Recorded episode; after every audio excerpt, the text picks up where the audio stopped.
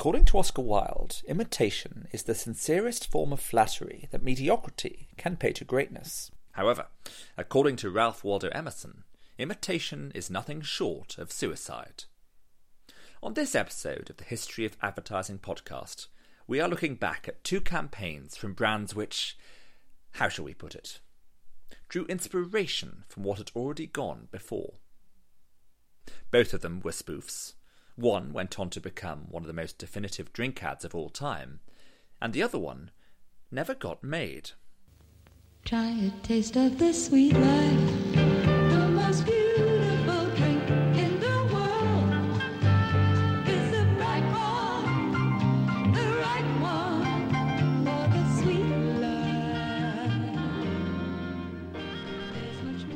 1970s, Martini launched a series of television ads which relied on a few simple ingredients.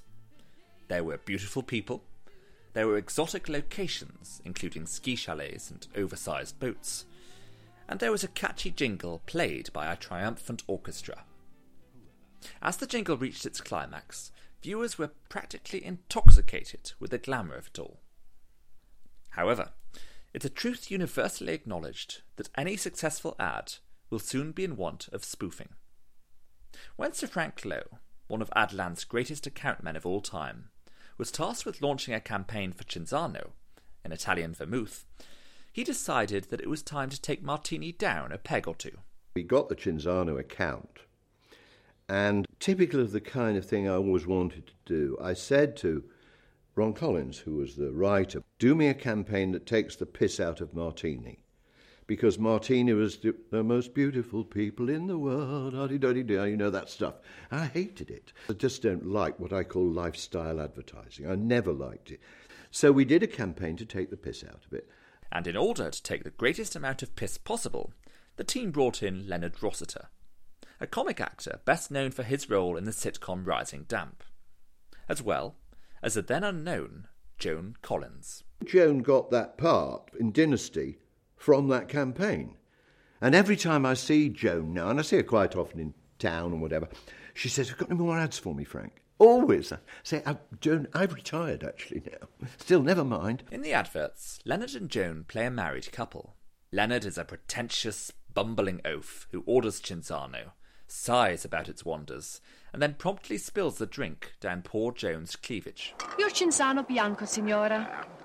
Thank you. Ah, yes, gracias. Ah, due? No, no, no, no, no, mine was a Cinzano as well. Ah, now that's better. Uh, oh, can't you just smell those Italian wines? Suffused with herbs and spices from four continents. Why, being boring. Oh, sorry. sorry. All right. Oh, Getting your head down, sweetie. Jolly good idea. From the House of Cinzano, Cinzano Bianco. The first set of ads were directed by Sir Alan Parker, who later went on to direct films like Evita, Midnight Express, and Bugsy Malone. He recalls how the idea for spilling the drink over Joan wasn't in the original script, and that the actual idea came from Leonard. He recalls how CDP, the ad agency behind the campaign, had a knack for letting its directors experiment and develop material on set. That's a classic example, really, of CDP.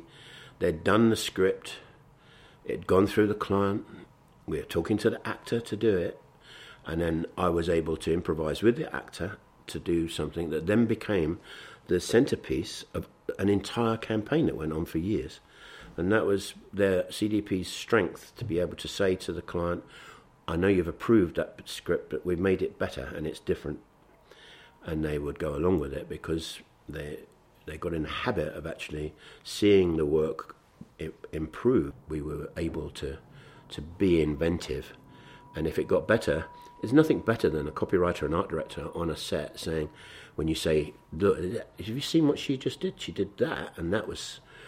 Much better than how we imagine it to be, and then they get as excited as you do, you know, in, in directing it, and that that was that was really the best period of it to be allowed to do that, to be free to change things. In this day and age, it would be practically unheard of for an ad to be delivered that strays so far from what has originally been signed off by the client.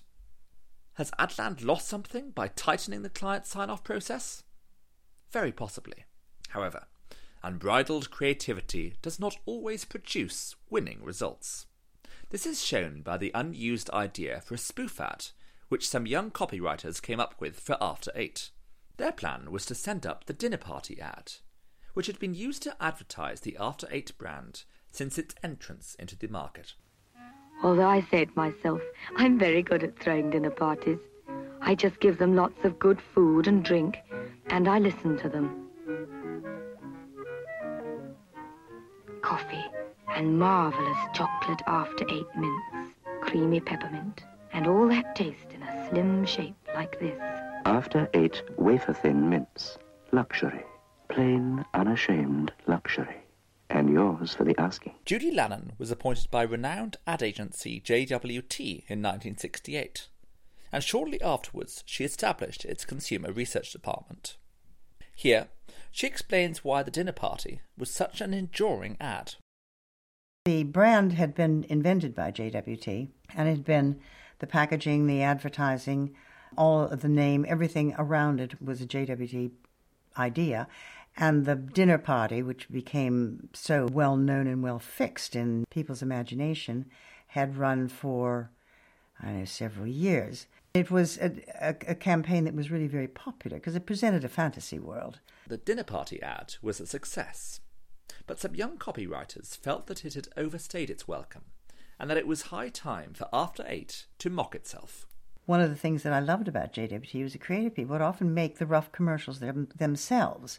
And in this case, the group went down to Portsmouth Harbour, rented a boat. Um, the account man was in black tie. The creative director was uh, was in black tie. Um, the woman was all dolled up and whatever. Voiceover was as well after I've wined them and dined them and given them lashings of black coffee. And then, as it normally went, I pull out the after eights or whatever the end of the sentence is, and she goes, "Oop, forgot the after eights." At which point the boat sinks, and it was quite funny. Um, you know, if if you, you saw it for what it was, and then the end of it, copywriter coming out of the water, carrying a candelabra with Rule Britannia playing in the background. So it was, you know, it was a spoof and a clearly a quite a witty spoof. Sadly, though, it was a witty spoof which never got made. As part of her role as a consumer researcher, Judy set up research groups across a country to test the idea for the ad across a large cross section of the population. She was tasked with finding out whether the proposed ad would galvanise or shatter the After Eight brand. The results were far from promising. It was quite clear this was a total failure. Um, it shattered ideas of the brand, uh, which had been a sort of safe and, and aspirational kind of thing. It was wasn't thought to be very funny. It was thought to be uh, just poking fun at something that was didn't deserve to have fun poked at it.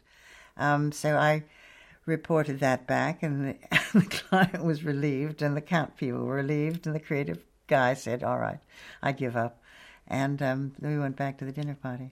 I said to everybody I ever researched, these things have a, a, a life that is very, very long, and it takes quite a long time to get something established. And once it's established, hang on to it. And so, instead of opting for a bit of self deprecation, After Eight clung on to the dinner party. And across the decades, the brand has reinterpreted the idea in various forms. In the early noughties, After Eight launched a campaign fronted by Stephen Fry and Naomi Campbell which saw them hosting the perfect dinner party, with guests ranging from Albert Einstein to Marilyn Monroe.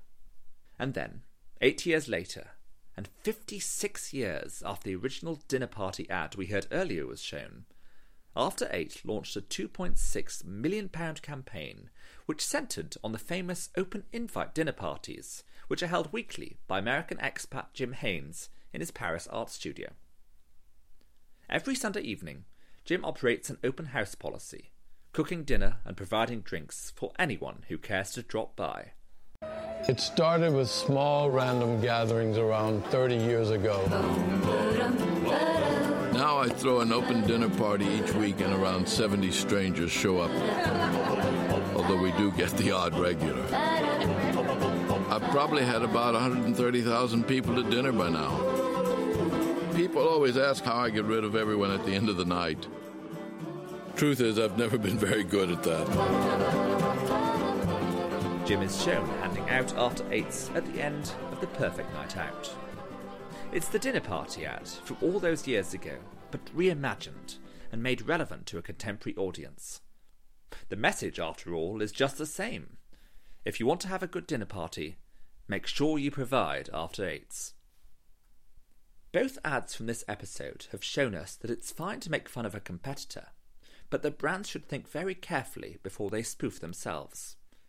They may end up cutting short a world beating idea which could run for several more years. After all, good ideas have a long life.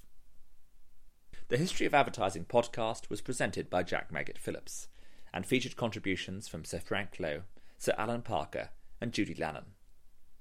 The programme was produced by Jane Jarvis and Jack Maggot Phillips. If you're interested in learning more about the ads featured on this programme and the work of the History of Advertising Trust, please visit hatads.org.uk. Thank you for listening.